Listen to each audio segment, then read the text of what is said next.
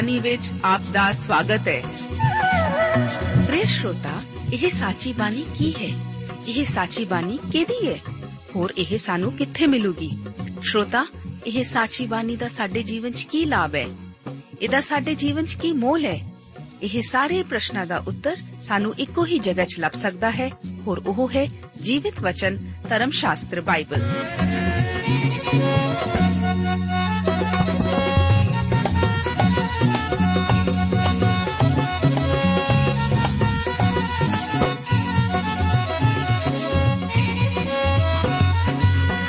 ਧਰਮ ਸ਼ਾਸਤਰ ਬਾਈਬਲ। ਉਹੀ ਜੀਵਿਤ ਵਚਨ ਦਾ ਅਸੀਂ ਇਸ ਕਾਰਜਕ੍ਰਮ ਵਿੱਚ ਅਧਿਐਨ ਕਰਾਂਗੇ।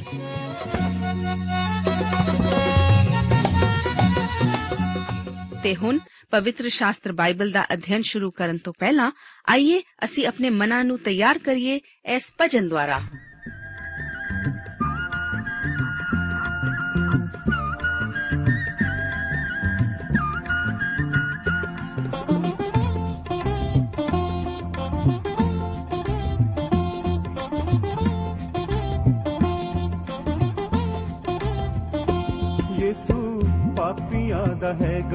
ਸੱਚਾ ਯਾਰ। ਯਿਸੂ ਪਾਪੀਆਂ ਦਾ ਹੈਗਾ ਸੱਚਾ ਯਾਰ। ਝੁਕਿਆ ਸੂਲੀ ਉੱਤੇ ਤੇਰਾ ਮੇਰਾ ਭਾਰ। ਯਿਸੂ ਪਾਪੀਆਂ ਦਾ ਹੈਗਾ ਸੱਚਾ ਯਾਰ। ਝੁਕਿਆ ਸੂਲੀ ਉੱਤੇ ਤੇਰਾ ਮੇਰਾ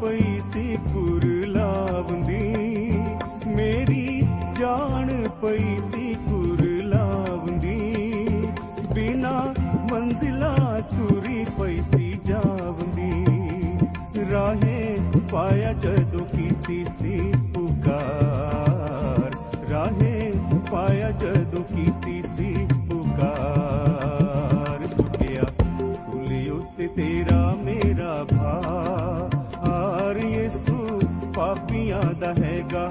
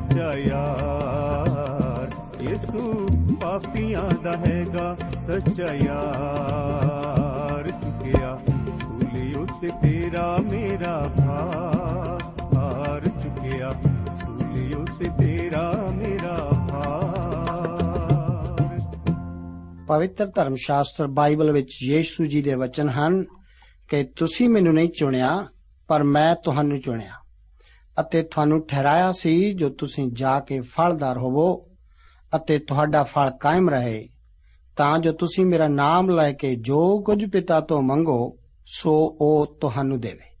ਪਿਆਰੇ ਅਜ਼ੀਜ਼ੋ, ਇਸ ਬਾਈਬਲ ਅਧਿਨ ਪ੍ਰੋਗਰਾਮ ਵਿੱਚ ਯੋਹੰਨਾ ਦੀ ਇੰਜੀਲ 15 ਅਧਿਆਏ, ਉਸ ਦੀਆਂ 5 ਤੋਂ ਲੈ ਕੇ 27 ਆਇਤਾਂ ਤੱਕ ਦੇ ਵਚਨਾਂ ਦਾ ਅਧਿਐਨ ਕਰਨ ਲਈ ਆਪ ਦਾ ਮੈਂ ਸਵਾਗਤ ਕਰਦਾ ਹਾਂ। ਪਿਛਲੇ ਪ੍ਰੋਗਰਾਮ ਦੀ ਸੱਚੀ ਅੰਗੂਰ ਵੇਲ ਅਤੇ ਟਹਿਣੀਆਂ ਦੇ ਵਿਸ਼ੇ ਬਾਰੇ ਇਸ ਪ੍ਰੋਗਰਾਮ ਵਿੱਚ ਵੀ ਵਿਚਾਰ ਕਰਨਾ ਜਾਰੀ ਰੱਖਿਆ ਜਾਵੇਗਾ। 5 ਤੋਂ ਲੈ ਕੇ 11 ਆਇਤਾਂ ਦੇ ਵਚਨ ਇਸ ਪ੍ਰਕਾਰ ਹਨ। ਵਚਨ ਵਿੱਚ ਲਿਖਿਆ ਹੈ, ਅੰਗੂਰ ਦੀ ਵੇਲ ਮੈਂ ਹਾਂ, ਤੁਸੀਂ ਟਹਿਣੀਆਂ ਹੋ। ਜੋ ਮੇਰੇ ਵਿੱਚ ਰਹਿੰਦਾ ਹੈ ਅਤੇ ਮੈਂ ਉਸ ਵਿੱਚ ਸੋਈ ਬਹੁਤਾ ਫਲ ਦਿੰਦਾ ਹੈ। ਕਿਉਂ ਜੋ ਮੈਥੋਂ ਵੱਖਰੇ ਹੋ ਕੇ ਤੁਸੀਂ ਕੁਝ ਨਹੀਂ ਕਰ ਸਕਦੇ। ਜੋ ਕੋਈ ਮੇਰੇ ਵਿੱਚ ਨਾ ਰਹੇ, ਤਾਂ ਉਹ ਟਹਿਣੀ ਦੀ ਨਿਆਈ ਬਾਹਰ ਸੁੱਟਿਆ ਜਾਂਦਾ ਅਤੇ ਸੁੱਕ ਜਾਂਦਾ ਹੈ। ਔਰ ਲੋਕ ਉਹਨਾਂ ਨੂੰ ਇਕੱਠਿਆਂ ਕਰਕੇ ਅੱਗ ਵਿੱਚ ਝੋਕਦੇ ਹਨ ਅਤੇ ਉਹ ਸਾੜੀਆਂ ਜਾਂਦੀਆਂ ਹਨ। ਜੇ ਤੁਸੀਂ ਮੇਰੇ ਵਿੱਚ ਰਹੋ ਅਤੇ ਮੇਰੀਆਂ ਗੱਲਾਂ ਤੁਹਾਡੇ ਵਿੱਚ ਰਹਿਣ, ਤਾਂ ਜੋ ਚਾਹੋ ਮੰਗੋ ਅਤੇ ਉਹ ਤੁਹਾਡੇ ਲਈ ਹੋ ਜਾਵੇਗਾ। ਮੇਰੇ ਪਿਤਾ ਦੀ ਵਡਿਆਈ ਇਸੇ ਤੋਂ ਹੁੰਦੀ ਹੈ ਜੋ ਤੁਸੀਂ ਬਹੁਤਾ ਫਲ ਦਿਓ ਔਰ ਇਉਂ ਤੁਸੀਂ ਮੇਰੇ ਚੇਲੇ ਹੋਵੋਗੇ। ਜਿਵੇਂ ਪਿਤਾ ਨੇ ਮੇਰੇ ਨਾਲ ਪਿਆਰ ਕੀਤਾ, ਤਿਵੇਂ ਮੈਂ ਵੀ ਤੁਹਾਡੇ ਨਾਲ ਪਿਆਰ ਕੀਤਾ। ਤੁਸੀਂ ਮੇਰੇ ਪ੍ਰੇਮ ਵਿੱਚ ਰਹੋ। ਜੇਕਰ ਤੁਸੀਂ ਮੇਰੇ ਹੁਕਮਾਂ ਦੀ ਪਾਲਣਾ ਕਰੋਗੇ, ਤਾਂ ਮੇਰੇ ਪ੍ਰੇਮ ਵਿੱਚ ਰਹੋਗੇ, ਜਿਵੇਂ ਮੈਂ ਆਪਣੇ ਪਿਤਾ ਦੇ ਹੁਕਮਾਂ ਦੀ ਪਾਲਣਾ ਕੀਤੀ ਹੈ ਅਤੇ ਉਹਦੇ ਪ੍ਰੇਮ ਵਿੱਚ ਰਹਿੰਦਾ ਹਾਂ। ਇਹ ਗੱਲਾਂ ਮੈਂ ਤੁਹਾਨੂੰ ਇਸ ਲਈ ਆਖਿਆ ਜੋ ਮੇਰੀ ਖੁਸ਼ੀ ਤੁਹਾਡੇ ਵਿੱਚ ਹੋਵੇ ਅਤੇ ਤੁਹਾਡੀ ਖੁਸ਼ੀ ਪੂਰੀ ਹੋ ਜਾਵੇ। ਕਿਉਂਕਿ ਸਾਡੀ ਇੱਛਾ ਆਜ਼ਾਦ ਹੈ, ਇਸ ਕਰਕੇ ਅਸੀਂ ਆਪਣੀ ਜ਼ਿੰਦਗੀ ਵਿੱਚ ਪਾਪ ਨੂੰ ਆਉਣ ਦੀ ਇਜਾਜ਼ਤ ਦੇਣ ਨਾਲ ਪਰਮੇਸ਼ਵਰ ਦੀ ਇੱਛਾ ਤੋਂ ਦੂਰ ਹੋ ਕੇ ਜਾਂ ਫਿਰ ਸੰਸਾਰਿਕਤਾ ਦੁਆਰਾ ਪਰਮੇਸ਼ਵਰ ਦੀ ਸੰਗਤ ਤੋਂ ਦੂਰ ਹੋ ਸਕਦੇ ਹਾਂ। ਯੀਸ਼ੂ ਜੀ ਚਾਹੁੰਦੇ ਹਨ ਕਿ ਅਸੀਂ ਉਹਨਾਂ ਵਿੱਚ ਬਣੇ ਰਹੀਏ ਤਾਂ ਕਿ ਅਸੀਂ ਉਹਨਾਂ ਲਈ ਬਹੁਤਾ ਫਲ ਲਿਆਈਏ। ਆਪ ਦੇਖੋਗੇ ਕਿ ਇੱਥੇ ਬੀਜ ਬੀਜਣ ਵਾਲੇ ਦੇ ਦ੍ਰਿਸ਼ਟਾਂਤ ਵਿੱਚ ਕਾਫੀ ਸਮਾਨਤਾ ਹੈ। ਯਾਦ ਕਰੋ ਕਿ ਕੁਝ ਬੀਜ ਅੱਛੀ ਜ਼ਮੀਨ ਉੱਤੇ ਡਿੱਗ ਪਿਆ ਸੀ। ਉਸ ਨੇ 30 ਗੁਣਾ ਫਲ ਲਿਆਂਦਾ। ਇਹੀ ਫਲ ਸੀ। ਕੁਝ ਬੀਜ 60 ਗੁਣਾ ਫਲਿਆ ਸੀ, ਜੋ ਕਿ ਹੋਰ ਫਲ ਸੀ। ਕੁਝ ਬੀਜ 100 ਗੁਣਾ ਫਲਿਆ ਸੀ। ਇਹ ਬਹੁਤ ਫਲ ਹੈ। ਪਰਮੇਸ਼ਰ ਚਾਹੁੰਦਾ ਹੈ ਕਿ ਅਸੀਂ ਬਹੁਤਾ ਫਲ ਲਿਆਈਏ। ਮੈਂ ਆਪ ਨੂੰ ਇੱਥੇ ਇੱਕ ਵਾਰ ਫੇਰ ਦੱਸ ਦੇਵਾਂ ਕਿ ਇੱਥੇ ਸਾਡੇ ਫਲ ਲਿਆਉਣ ਦੀ ਗੱਲ ਕਹੀ ਜਾ ਰਹੀ ਹੈ, ਜੋ ਕਿ ਸਾਡੀ ਮੁਕਤੀ ਦੇ ਸਿੱਟੇ ਵਜੋਂ ਹੈ। ਇਹ ਸਾਡੇ ਬਚਾਏ ਜਾਣ ਦੀ ਵਿਧੀ ਦਾ ਜ਼ਿਕਰ ਨਹੀਂ ਹੈ। ਪੌਲਸ ਇਸੇ ਲਈ ਇੱਕ ਹੋਰ ਉਦਾਹਰਣ ਦਾ ਪ੍ਰਯੋਗ ਕਰਦਾ ਹੈ। ਉਹ ਆਖਦਾ ਹੈ, ਕਿਉਂ ਜੋ ਉਸ ਨੀਂਹ ਤੋਂ ਬਿਨਾ ਜੋ ਰੱਖੀ ਹੋਈ ਹੈ, ਦੂਜੀ ਕੋਈ ਨਹੀਂ ਰੱਖ ਸਕਦਾ। ਪਰ ਉਹ ਯੀਸ਼ੂ ਮਸੀਹ ਹੈ।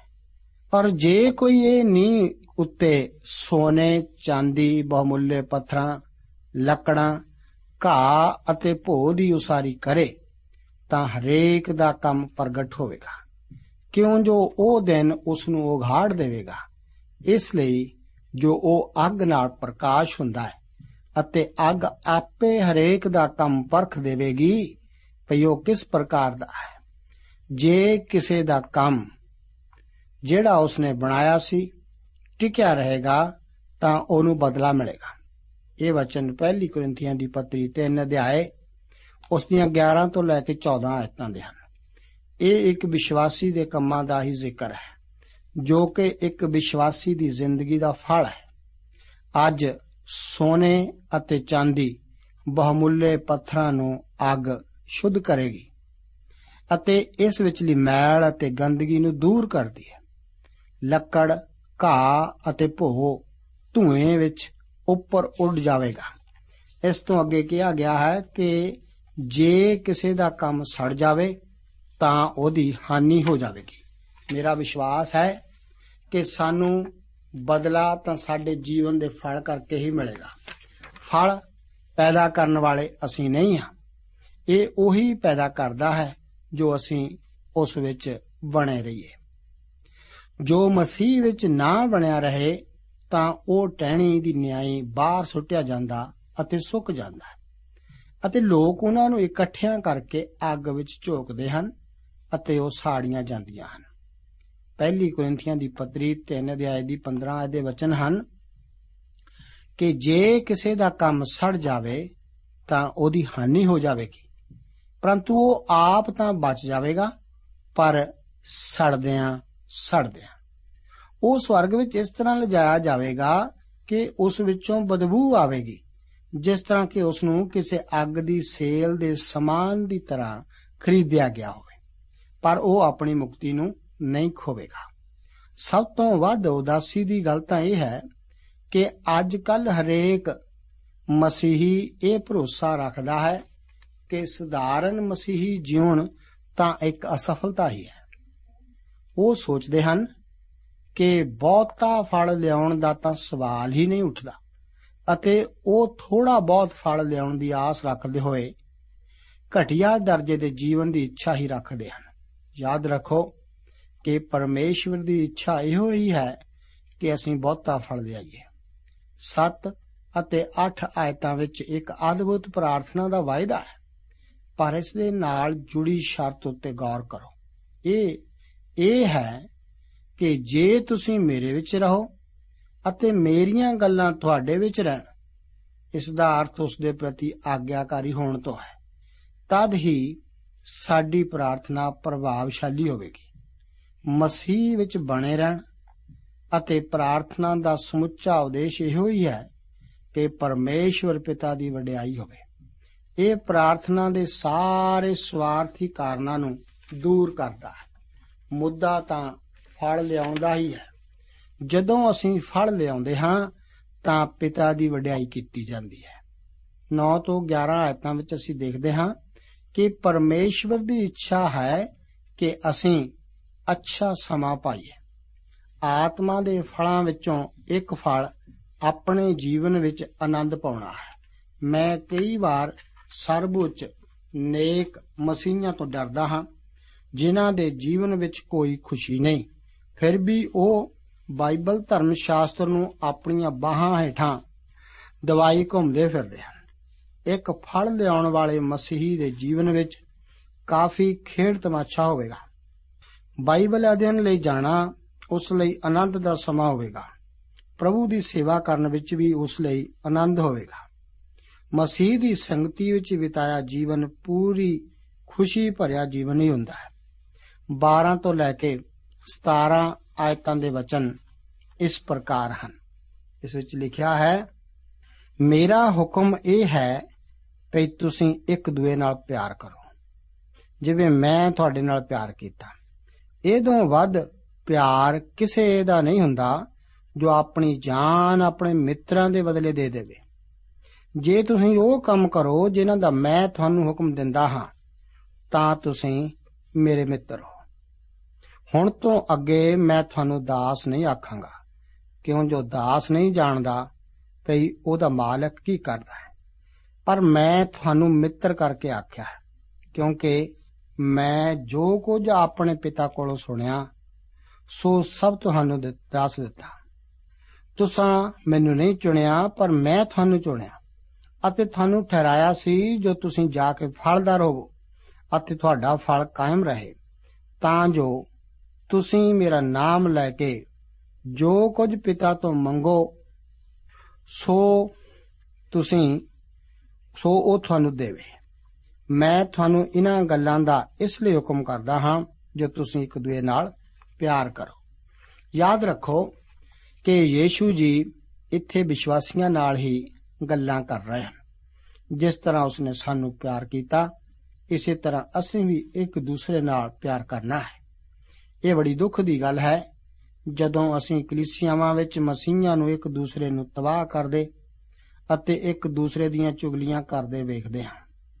ਪਰਮੇਸ਼ਰ ਦਾ ਆਤਮਾ ਇਹੋ ਜਿਹੀ ਸਥਿਤੀ ਵਿੱਚ ਕੰਮ ਨਹੀਂ ਕਰਦਾ। ਸੰਭਵ ਹੈ ਕਿ ਕੋਈ ਵਿਅਕਤੀ ਬਾਈਬਲ ਅਧਿਐਨ ਤਾਂ ਕਰੇ, ਪਰ ਪ੍ਰਭੂ ਦੀ ਇਸ ਆਗਿਆ ਤੋਂ ਇਨਕਾਰੀ ਹੋਵੇ।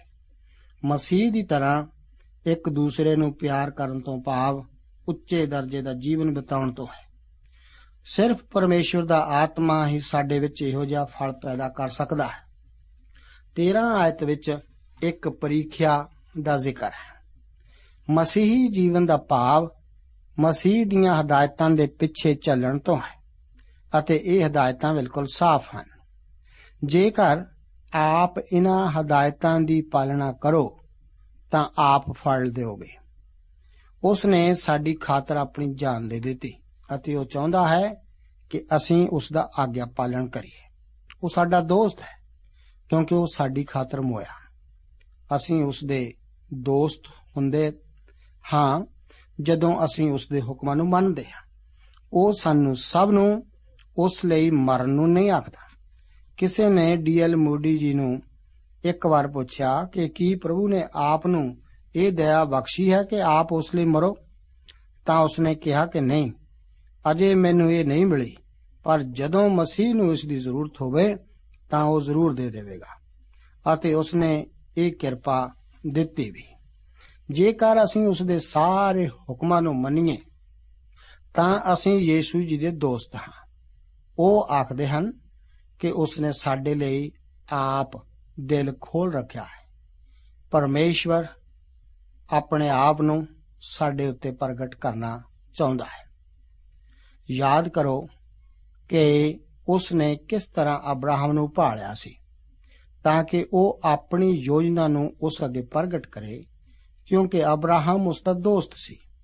ਯੀਸ਼ੂ ਜੀ ਆਖਦੇ ਹਨ ਕਿ ਉਸ ਨੇ ਪਰਮੇਸ਼ਰ ਬਾਰੇ ਸਾਨੂੰ ਪ੍ਰਕਾਸ਼ ਦਿੱਤਾ ਹੈ। ਇਹੋ ਹੀ ਹੈ ਜੋ ਕਿ ਇੱਕ ਦੋਸਤ ਕਰਦਾ ਹੈ। ਇਹੋ ਜਿਹੇ ਕਿੰਨੇ ਕੁ ਲੋਕ ਹਨ ਜਿਨ੍ਹਾਂ ਕੋਲ ਜਾ ਕੇ ਆਪ ਆਪਣਾ ਦਿਲ ਖੋਲ ਸਕਦੇ ਹੋ। ਇੱਕ ਵਿਸ਼ਵਾਸੀ ਵਿੱਚ ਇਹ ਵਿਸ਼ੇਸ਼ਤਾ ਹੋਣੀ ਚਾਹੀਦੀ ਹੈ ਕਿ ਆਪ ਉਸ ਕੋਲ ਜਾ ਸਕੋ। ਅਤੇ ਆਪਣੀਆਂ ਸਮੱਸਿਆਵਾਂ ਬਾਰੇ ਉਸ ਨੂੰ ਦੱਸ ਸਕੋ। ਉਹਨਾਂ ਬਾਰੇ ਸਮਝ, ਸਹਾਇਤਾ ਅਤੇ ਉਤਸ਼ਾਹ ਉਸ ਕੋਲੋਂ ਪ੍ਰਾਪਤ ਕਰ ਸਕੋ। ਠੀਕ ਇਸੇ ਤਰ੍ਹਾਂ ਸਾਨੂੰ ਇੱਕ ਦੂਸਰੇ ਨੂੰ ਪਿਆਰ ਕਰਨ ਦੀ ਲੋੜ ਹੈ। ਯੀਸ਼ੂ ਜੀ ਆਖਦੇ ਹਨ ਕਿ ਤੁਸੀਂ ਮੈਨੂੰ ਨਹੀਂ ਚੁਣਿਆ, ਪਰ ਮੈਂ ਤੁਹਾਨੂੰ ਚੁਣਿਆ। ਬਹੁਤ ਸਾਰੇ ਲੋਕ ਚੋਣ ਦੇ ਸਿਧਾਂਤ ਨੂੰ ਚੰਗਾ ਨਹੀਂ ਸਮਝਦੇ, ਪਰ ਇਹ ਤਾਂ ਇੱਕ ਅਦਭੁਤ ਅਤੇ ਅਭਿਆਸ ਪੂਰਨ ਵਿਵਹਾਰਕ ਸਿਧਾਂਤ ਹੈ। ਕਈ ਉਦਾਸ ਮਸੀਹੀ ਆਪਣੇ ਆਪ ਨੂੰ ਪ੍ਰਭੂ ਉੱਤੇ ਛੱਡੇ ਹੋਏ ਇਹ ਆਖਦੇ ਹਨ ਕਿ ਪ੍ਰਭੂ ਤੂੰ ਹੀ ਮੈਨੂੰ ਚੁਣਿਆ ਹੈ ਅਤੇ ਬੁਲਾਇਆ ਹੈ ਅਤੇ ਮੈਂ ਤੇਰਾ ਬੱਚਾ ਹਾਂ। ਡਾਕਟਰ ਜੀ ਕੈਂਪਬੈਲ ਨੇ ਕਿਹਾ ਸੀ ਕਿ ਉਸ ਨੇ ਮੈਨੂੰ ਚੁਣਿਆ ਹੈ ਅਤੇ ਮੈਂ ਉਸ ਦੀ ਜ਼ਿੰਮੇਵਾਰੀ ਹਾਂ। ਇਹੀ ਭਰੋਸਾ ਹੈ। ਹੁਣ ਇਹ ਥੋੜੇ ਜਿਹੇ ਪ੍ਰਭੂ ਦੇ ਚੇਲੇ ਕੁਝ ਹੀ ਘੰਟਿਆਂ ਬਾਅਦ ਤਿੱਤਰ ਬਿੱਤਰ ਹੋਣ ਵਾਲੇ ਸਨ। ਚਰਵਾਹਾ ਸਲੀਬ ਉੱਤੇ ਦਿੱਤਾ ਜਾਵੇਗਾ ਅਤੇ ਭੇਡਾਂ ਤਿੱਤਰ ਬਿੱਤਰ ਹੋ ਜਾਣਗੀਆਂ। ਠੀਕ ਇਹੋ ਜਿਹੇ ਸਮੇਂ ਪ੍ਰਭੂ ਜੀ ਆਖਦੇ ਹਨ ਕਿ ਤੁਸੀਂ ਮੈਨੂੰ ਨਹੀਂ ਚੁਣਿਆ, ਪਰ ਮੈਂ ਤੁਹਾਨੂੰ ਚੁਣਿਆ। ਹਰ ਪ੍ਰੀਖਿਆ ਸਮੇਂ ਪ੍ਰਾਰਥਨਾ ਕਰਨਾ ਬਹੁਤ ਜ਼ਰੂਰੀ ਹੈ। ਯੀਸ਼ੂ ਜੀ ਦਾ ਮਹਾਨ ਆਦੇਸ਼ ਇਹੋ ਹੀ ਸਿਆ ਕਿ ਅਸੀਂ ਫਲ ਲਿਆਈਏ। ਕੋਈ ਨਾਸ਼ ਹੋਣ ਵਾਲਾ ਫਲ ਨਹੀਂ ਬਲਕਿ ਜੋ ਫਲ ਸਥਿਰ ਰਹੇ। ਜ਼ਰੂਰੀ ਹੈ ਕਿ ਪੂਰੀ ਤਰ੍ਹਾਂ ਉਸ ਦੀ ਇੱਛਾ ਦੇ ਅਨੁਕੂਲ ਹੋਵੇ। ਜੇਕਰ ਅਸੀਂ ਉਸ ਵਿੱਚ ਬਣੇ ਰਹੀਏ, ਤਾਂ ਅਸੀਂ ਉਸ ਦੇ ਨਾਮ ਵਿੱਚ ਮੰਗ ਸਕਦੇ ਹਾਂ। ਸਾਡਾ ਆਤਮਿਕ ਜੀਵਨ ਉਸ ਦੁਆਰਾ ਸੁਣੀਆਂ ਗਈਆਂ ਪ੍ਰਾਰਥਨਾਵਾਂ ਦੁਆਰਾ ਹੀ ਨਾਪਿਆ ਜਾਂਦਾ ਹੈ। ਉਹ ਇਸ ਫਲ ਲਿਆਉਣ ਦੇ ਉਦੇਸ਼ ਨੂੰ ਇੱਕ ਵਾਰ ਫਿਰ ਆਖਰ ਵਿੱਚ ਇਸ ਹੁਕਮ ਨਾਲ ਜੋੜਦੇ ਹਨ ਕਿ ਸਾਨੂੰ ਇੱਕ ਦੂਸਰੇ ਨਾਲ ਪਿਆਰ ਕਰਨਾ ਚਾਹੀਦਾ ਹੈ। ਵਿਸ਼ਵਾਸੀਆਂ ਦਾ ਆਪਣਾ ਰਿਸ਼ਤਾ ਇਹੋ ਹੀ ਹੋਣਾ ਚਾਹੀਦਾ ਹੈ। ਇਸ ਸੰਸਾਰ ਨਾਲ ਵੀ ਉਹਨਾਂ ਦਾ ਰਿਸ਼ਤਾ ਹੈ। ਹੁਣ ਅੱਗੇ ਉਹ ਇਸ ਵਿਸ਼ੇ ਬਾਰੇ 18 ਤੋਂ ਲੈ ਕੇ 27 ਆਇਤਾਂ ਵਿੱਚ ਇੰਜ ਜ਼ਿਕਰ ਕਰਦੇ ਹਨ। ਲਿਖਦੇ ਹਨ, ਜੇ ਜਗਤ ਤੁਹਾਡੇ ਨਾਲ ਵੈਰ ਕਰਦਾ ਹੈ, ਤੁਸੀਂ ਜਾਣਦੇ ਹੋ, ਜੋ ਉਹਨੇ ਤੁਹਾਤੋਂ ਅੱਗੇ ਮੇਰੇ ਨਾਲ ਵੈਰ ਕੀਤਾ ਹੈ। ਜੇ ਤੁਸੀਂ ਜਗਤ ਦੇ ਹੁੰਦੇ, ਤਾਂ ਜਗਤ ਆਪਣਿਆਂ ਨਾਲ ਤੇ ਕਰਦਾ। ਪਰ ਇਸ ਕਰਕੇ ਜੋ ਤੁਸੀਂ ਜਗਤ ਦੇ ਨਹੀਂ ਹੋ, ਪਰ ਮੈਂ ਤੁਹਾਨੂੰ ਜਗਤ ਵਿੱਚੋਂ ਚੁਣ ਲਿਆ। ਇਸ ਕਰਕੇ ਜਗਤ ਤੁਹਾਡੇ ਨਾਲ ਵੈਰ ਕਰਦਾ ਹੈ। ਜਿਹੜੀ ਗੱਲ ਮੈਂ ਤੁਹਾਨੂੰ ਆਖੀ ਸੀ, ਚੇਤੇ ਰੱਖੋ, ਭਈ ਦਾਸ ਆਪਣੇ ਮਾਲਕ ਨਾਲੋਂ ਵੱਡਾ ਨਹੀਂ।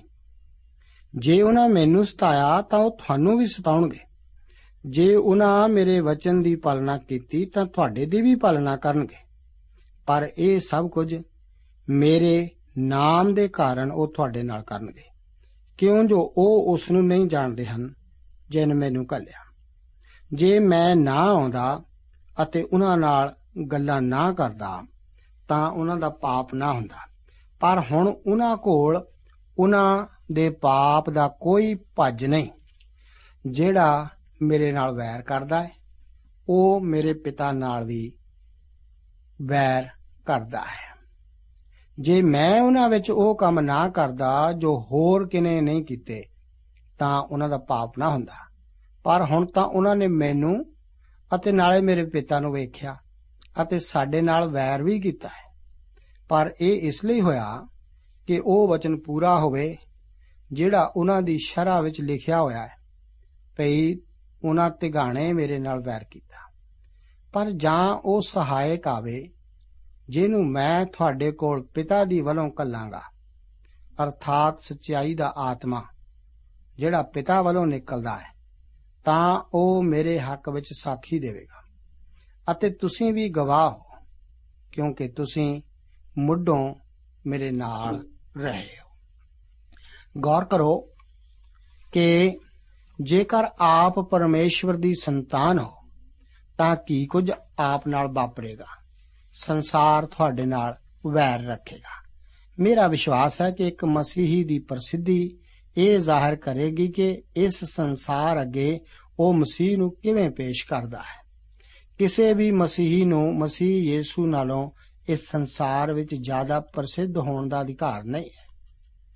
ਹਮੇਸ਼ਾ ਕਿਸੇ ਪ੍ਰਸਿੱਧੀ ਦੇ ਲਾਲਚ ਲਈ ਕਿਸੇ ਤਰ੍ਹਾਂ ਦਾ ਸਮਝੌਤਾ ਕਰਨ ਤੋਂ ਸਾਵਧਾਨ ਰਹਿਣਾ ਚਾਹੀਦਾ ਹੈ। ਸੰਸਾਰ ਇੱਕ ਸੱਚੇ ਪਰਮੇਸ਼ਵਰ ਦੇ ਜਨ ਨੂੰ ਪਿਆਰ ਨਹੀਂ ਕਰੇਗਾ।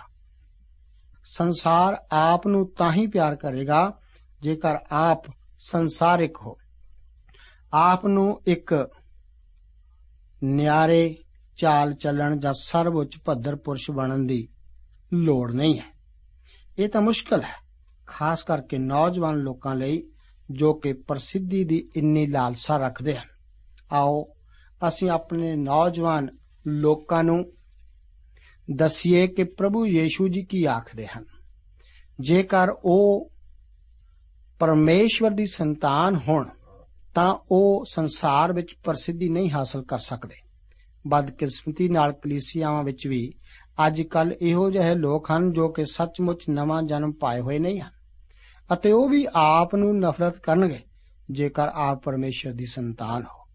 ਉਹ ਪ੍ਰਚਾਰਕ ਨੂੰ ਵੀ ਨਫ਼ਰਤ ਕਰਨਗੇ, ਜੇਕਰ ਉਹ ਪਰਮੇਸ਼ਰ ਦੇ ਵਚਨ ਦੀ ਸੱਚਾਈ ਦਾ ਪ੍ਰਚਾਰ ਕਰਨ ਵਾਲਾ ਹੋਵੇ। ਮੈਂ ਆਪ ਨੂੰ ਦੱਸ ਦੇਵਾਂ ਕਿ ਇਹੋ ਜਿਹੇ ਸੰਸਾਰਿਕ ਪ੍ਰਸਿੱਧੀ ਪ੍ਰਾਪਤ ਮਸੀਹੀ ਤੋਂ ਵੀ ਸਾਵਧਾਨ ਰਹੋ। ਆਪਣੇ ਮਾਲਕ ਤੋਂ ਵੱਡੇ ਹੋਣ ਦੀ ਕੋਸ਼ਿਸ਼ ਨਾ ਕਰੋ। ਇੱਕ ਸੇਵਕ ਨੂੰ ਮਾਲਕ ਨਾਲੋਂ ਜ਼ਿਆਦਾ ਪ੍ਰਸਿੱਧ ਨਹੀਂ ਹੋਣਾ ਚਾਹੀਦਾ। ਪਰਮੇਸ਼ਰ ਦਾ ਵਚਨ ਹੀ ਵੰਡਦੇ ਜਾਓ। ਉਹ ਜੋ ਸਤਾਉਂਦੇ ਹਨ, ਉਹਨਾਂ ਸਾਹਮਣੇ ਦੋ ਸਮੱਸਿਆਵਾਂ ਹਨ। ਪਹਿਲੀ ਇਹ ਕਿ ਉਹ ਪਰਮੇਸ਼ਰ ਪਿਤਾ ਨੂੰ ਨਹੀਂ ਜਾਣਦੇ ਅਤੇ ਦੂਸਰੇ, ਉਹ ਨਹੀਂ ਚਾਹੁੰਦੇ ਕਿ ਉਹਨਾਂ ਦੇ ਪਾਪ ਜ਼ਾਹਿਰ ਹੋਣ। ਯੀਸ਼ੂ ਮਸੀਹ ਜੀ ਨੇ ਸਵਰਗ ਦੀ ਰੋਸ਼ਨੀ ਨੂੰ ਮਨੁੱਖਾਂ ਦੀਆਂ ਆਤਮਾਵਾਂ ਉੱਤੇ ਚਮਕਾਇਆ। ਜਦੋਂ ਕੋਈ ਵੀ ਰੋਸ਼ਨੀ ਜਗਾਉਂਦਾ ਹੈ, ਤਾਂ ਕੁਝ ਵਾਪਰਨ ਲੱਗਦਾ ਹੈ। ਚੂਹੇ, ਸੱਪ, ਖਟਮਲ ਅਤੇ ਕਿਰਲੀਆਂ ਚਾਨਣ ਨੂੰ ਨਫ਼ਰਤ ਕਰਦੀਆਂ ਹਨ।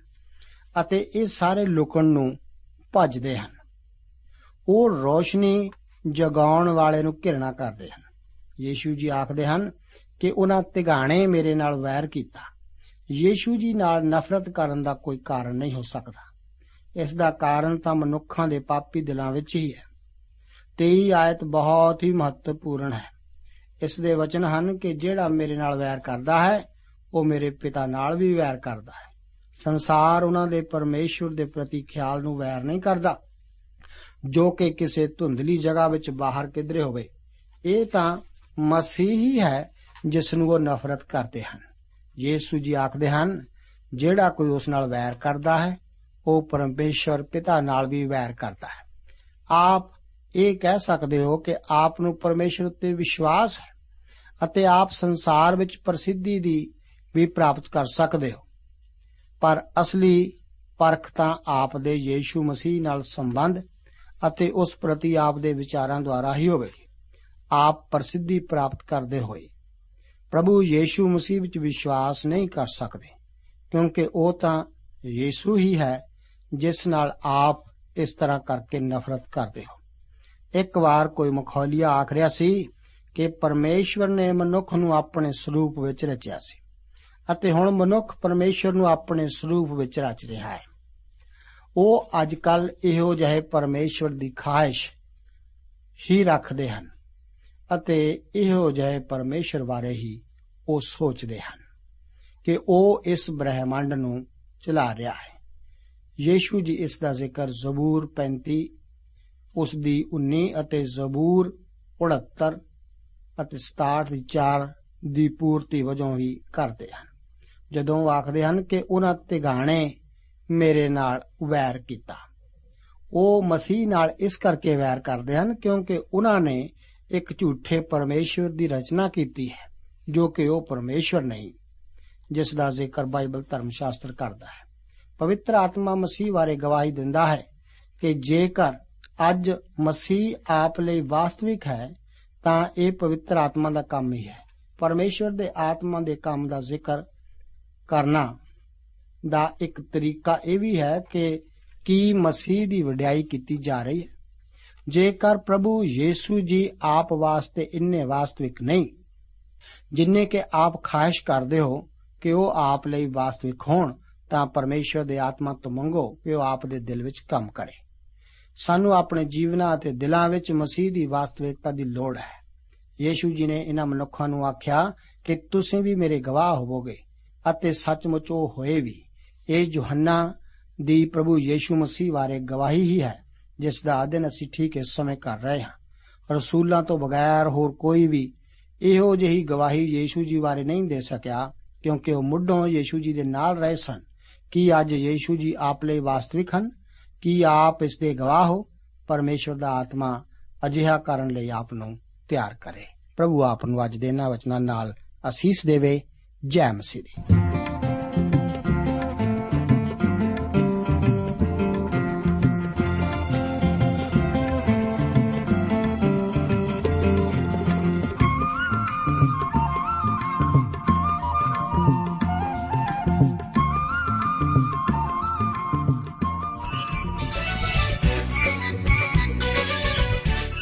ਦੋਸਤੋ ਸਾਨੂੰ ਉਮੀਦ ਹੈ ਕਿ ਇਹ ਕਾਰਜਕ੍ਰਮ ਤੁਹਾਨੂੰ ਪਸੰਦ ਆਇਆ ਹੋਵੇਗਾ।